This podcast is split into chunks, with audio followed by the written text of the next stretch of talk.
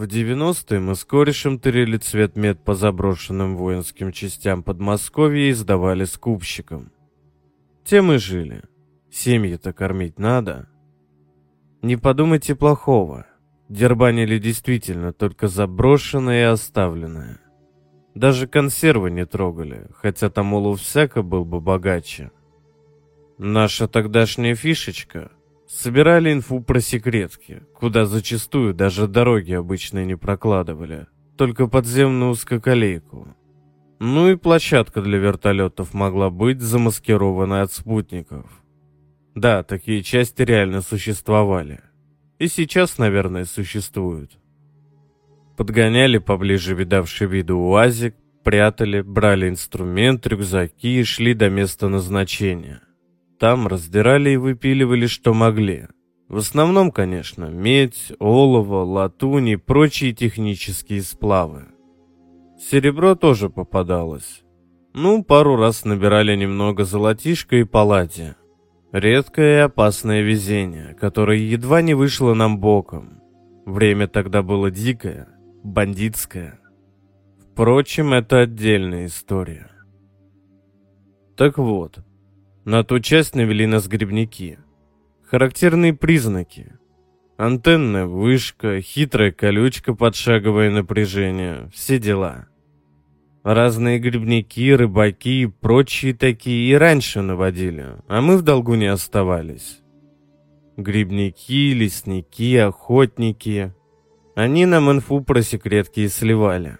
А мы всегда делились с продаж. Пусть и небольшой копеечкой, но никого не забывали. Вот и про нас всегда помнили и выводили нас на места. Ну, те, кто сам не рисковал за колючку лезть. Или же наоборот, уже обжигался на подобных попытках и понимал, что все не так просто. Ну, значит, подъехали, сверились с картой, загнали транспорт поглубже в лес и заставили ветками. Колею тоже зачистили, на всякий случай. Дошли быстро. Лес оказался довольно серьезный, но не чаще. И расстояние небольшое. С полкилометра где-то. Нормально. Тем более, что погода стояла хорошая. Бабье лето в том году вышло даже получше настоящего. Колючка, конечно, была обесточена, но мы на всякий случай проверили специальными щупами перед тем, как приблизиться и резать проход. Вели себя тихо, мало ли что. И очень правильно, как скоро выяснилось. У таких частей основные объемы, конечно, всегда под землей. Но мы вниз старались не заглядывать. Прошли ангары, казармы. Все оказалось нетронутым. Даже алюминиевая посуда в столовой, и та на месте. Алюминий, конечно, котировался существенно дешевле меди, но и одни эти ложки-вилки в товарном количестве наш рейд окупали. Однако нас все же больше интересовали наружные КП и рубки с аппаратурой, трансформаторные будки и гаражи. Поэтому мы рюкзаки набивать не стали, а пошли дальше. Потом-то, разбирая полеты, мы с Вованом сильно удивлялись, отчего не почувствовали неладное. Вроде мужики опытные и осторожные, а словно бы зачаровал кто. С одной стороны, конечно, все выглядело так, как и должно. Часть обесточена, двери нараспашку, стекла кое-где побиты, дорожки травой начали зарастать. С другой, посуда в столовой как новенькая. Половники на крюках слегка покачиваются. Там, конечно, сквозняки гуляли. Но если сквозняки, откуда запахи? Пахло чем-то съестным, типа вяленого мяса. Вован тоже почуял. А мы лишь пошутили по этому поводу, вместо того, чтобы застрематься и свалить по-быстрому. Опять же, пол чистый, все столы и лавки чистые, расставлены правильно. Дураку понятно. Если часть брошена хотя бы пару недель назад... Все уже должно быть в пыли и разводах. А если ее оставили совсем недавно, почему дорожки заросшие? Почему так много битых окон? Несостыковочка. И еще. Там не было агитации. То есть совсем. Ни плакатов, ни панно, ни бюстов Ленина, ни даже флагштоков на плацу. Такие части секретки, они, конечно, маскировались от глаз из космоса. Газоны там никто не стриг, на территории всегда большие деревья, сосны обычно. Вся архитектура под пионерлагерь сделана, или под лесничество. Даже антенная вышка на молниеотвод похожа и с флюгером каким-нибудь. Но вот все эти «Слава ка пэ эс эс», «Наша Родина эс эс эс эр» и прочие подобные выражения присутствовали обязательно. Или мозаика, или кирпичом в стене выложенные, или хотя бы краской по бетону. А тут ничего. Должно ли было это нас насторожить? Должно. Но почему-то внимания тогда не обратили. В общем, прошли внешнюю зону, вышли к блоку с рубками. Там, соответственно, вторая колючка. Подстанция, все дела. А где подстанция, там трансформаторы и медь. Их из оставленных частей никогда не вывозили. Могли только такие, как мы, распотрошить. Но в данном случае все было не тронуто. Строго нулевое. А это значит, центр меди самый меньше. По тем ценам, за одну эту медь мы бы на руки получили около полусотни долларов на двоих. Ну а в те времена пятьдесят зеленых – это годовая зарплата бюджетника. Делайте выводы, что называется. И тут, значит, Вован говорит, что фонарик в столовой забыл.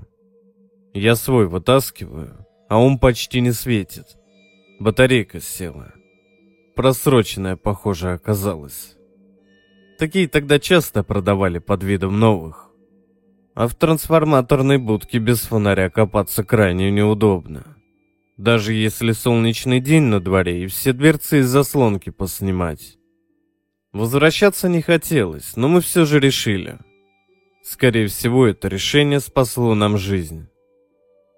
Вован сначала сам сбегать хотел, но у нас был принцип. Во время работы не разделяться. Никакой тревоги мы не ощущали, вот честно. Солнечно, птички поют, кузнечики в траве скачут. Вернулись в столовую. Поднялись на второй этаж, где Вован фонарик забыл. Вован его взял, проверил. Нормально работает. Все в порядке. Убрал в карман и подошел к окну. Я потом его спрашивал, отчего это он вдруг решил в то окно выглянуть. Он так ничего внятного ответить и не сумел. Вроде и не близко то окно было, и ничего интересного мы в него увидеть не могли. Стекла в том окне отсутствовали полностью, даже осколки почти не торчали. Так или иначе, сунул Вован свой фонарик в карман, подошел к этому окну и выглянул в него. Даже рот уже открыл. Наверное, сказать что-то собирался, или плюнуть туда, но так и застыл с открытым ртом. Ну, я, понятное дело, тоже подошел и глянул в то окно. Там под окном помойка была. Стояли мусорные контейнеры.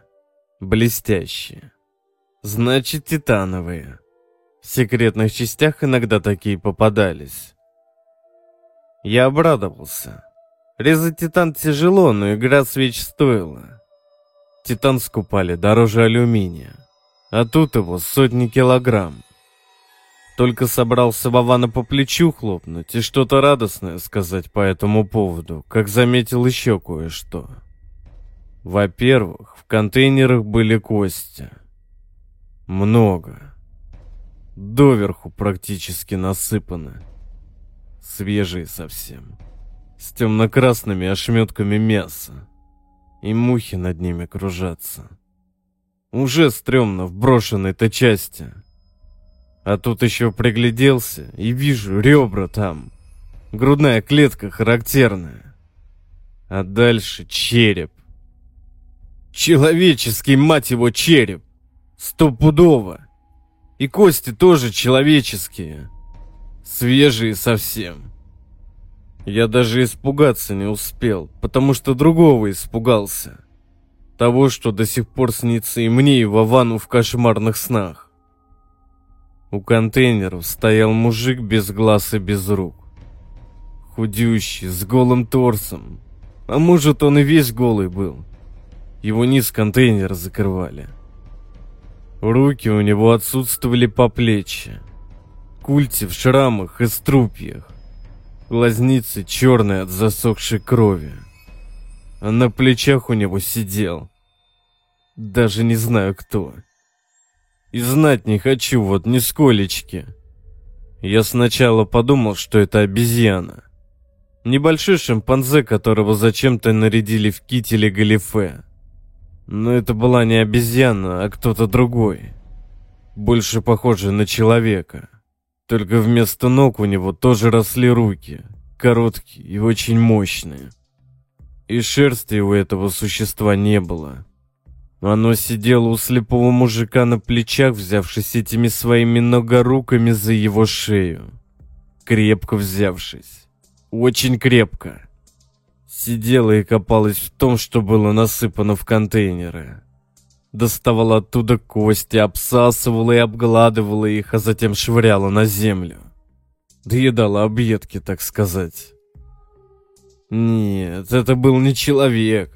Ни ребенок, ни инвалид-уродец и совершенно точно никакая не обезьяна.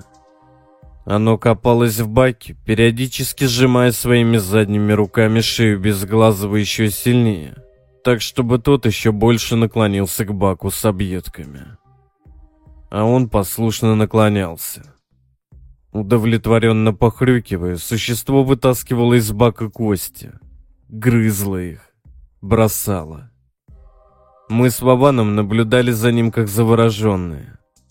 Я видел, как оно достало из кармана кителя носовой платок и вытерло им пот со лба. Затем сложило и убрало обратно. Китель был с погонами прапорщика, что, наверное, может показаться смешным. Но ни тогда, ни потом мы с Вованом не посчитали это забавным. Нам было безумно и отчаянно страшно. Оно было в парадном мундире, понимаете? В мундире с погонами прапорщика. Каждый погон со спичечный коробок, наверное. Под мундиром гимнастерка. На ногах короткие штаны галифе, а из их штанин высовывались огромные, длинные и мощные ладони, которыми это существо очень плотно держалось за шею слепого. Эти ладони были длиной немногим меньше остальной части его ног. Оно вообще очень плотное и толстое было, это существо. Большая круглая голова, тугой загривок, под кителем складки жира перекатываются. И зубастый рот до ушей, как у Буратино. Собственно, мы не видели его лица, если у него вообще было лицо. Мы смотрели на него сверху и немного сбоку. Я помню загривок, маленькое розовое ухо и доходящий почти до этого уха край беззубого рта. Когда оно его открывало, там были видны большие желтые зубы, как у лошади или осла. Между нами было, ну, метров двадцать всего. Мы потом с Вованом сравнивали, кто что видел. Все сошлось. Нам не приглючилось. Помним одно и то же. Тут, значит, пискнуло что-то или скрипнуло неподалеку. Существо насторожилось. Бросило кости, принялось то ли прислушиваться, то ли принюхиваться. Вован хотел отшагнуть от окна, но я присел и его вниз потянул. Он понял, пригнулся, и мы очень тихо на карачках от окна немного отползли. Встали и так же тихо, стараясь ничем не греметь и даже дышать пореже, двинули к выходу. Ну а там уже рванули к нашему проходу со всей мочи. Мчались, как угорелые, не разбирая дороги, как зайцы полоумные. Добежали до УАЗика.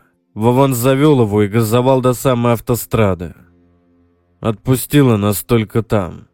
Ну, когда других людей увидели, машины и все такое прочее. Вечером нажрались водки и кое-как смогли увиденное обсудить. Конечно, улепетывать так, как мы драпали, было глупо. Шумно, да и можно было споткнуться, ногу потянуть или даже сломать. Тем более, что мы и по лесу бежали, почти не сбавив скорости. И ведь оружие у нас с собой было. Ну как оружие?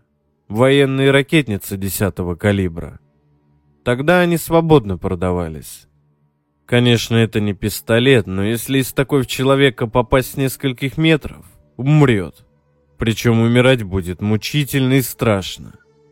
Только вот та тварь, она человеком не была, хоть и носила мундир. И ни я, ни Вован, когда на нее пялились, даже и не вспомнили ни о каких ракетницах. И правильно. Очень сомневаюсь, что в случае чего ракетницы бы нам помогли. Да и пулемет бы не помог, наверное. Думаю, если бы мы ту тварь вовремя не заметили и не сбежали бы оттуда, она бы из нас сделала таких же, как тот безрукий слепец, на котором она ездила. Что потом? Да почти ничего. Впрочем, это еще как посмотреть. Когда мы с Вованом встретили тех двоих, что нас на ту часть навели, они очень удивились. Удивились и испугались. Но у нас для этого случая уже была отдельная легенда заготовлена. Дескать, так туда и не доехали. Типа собирались, но тут машина сломалась, затем Вован ногу потянул, затем еще что-то. А мы, как все такого рода мародеры-добытчики, люди суеверные. Решили, что плохая примета, когда препятствия вот так подряд собираются. Поэтому типа извините, спасибо за наводку, но это не наше. Идите туда сами или еще кого-нибудь попробуйте под это дело подписать. А мы пас. Они поверили. Или сделали вид, что поверили. Про долю за наводку даже не заикнулись. А мы сделали вид, что поверили им, что они поверили. На то мы разошлись. Ну а что еще оставалось? Интернета в нашей стране тогда не было, чтобы на всяких форумах и в социальных сетях предупреждения писать. В милицию сообщить? Это совсем смешно. Как-то этих мутных грибников-наводчиков наказать? А за что, собственно? Да и как? То есть, как придумать было можно, но это получилась бы отдельная затратная эпопея с непредсказуемым финалом. Так что в этом направлении мы тоже не стали дергаться. Через несколько лет я рассказал эту историю одной знающей бабке. Она сразу спросила, не взяли ли мы чего-нибудь из той части. Мы не взяли вообще ничего. Просто не успели. О чем я бабке и сообщил. Она покачала головой и заявила, что если бы взяли, нас бы выследили и утащили. Кто выследил бы и утащил, не пояснила. Но я полагаю, что знаю, о ком идет речь. Это черти были. Самые настоящие. А та воинская часть – выход из ада на поверхность. Может быть, там действительно заброшенная секретка была. Просто черти ее под себя приспособили. А может быть, они с самого начала так маскировались. Ну а когда мы с Вованом туда забрели, главные черти в отлучке были. Остался лишь один маленький бес, которого они держали в самом низу и который их объедками перебивался. Поэтому нам и удалось ускользнуть. А грибники? Ну, может, они душу продали или какой-то особенный процент с отправленных к тем чертям имели. Не знаю. Глупая версия. А что еще это могло быть? Я никогда не забуду ту тварь, оседлавшую безрукого слепца. Вован как-то сказал, что надо было все-таки хотя бы в слепца пальнуть. Как не страшно умирать от пылающей в тебе ракеты, а жить ему по-любому было страшнее. Ну, не знаю, не знаю. Содеянного все равно уже не исправишь. Нет, ну правда, а что еще это могло быть? Зубастая, коренастая, ростом с двухлетнего ребенка, с огромными ладонями вместо ступней, в сшитом ровно для него мундире прапорщика и верхом на слепом голом человеке с оторванными руками.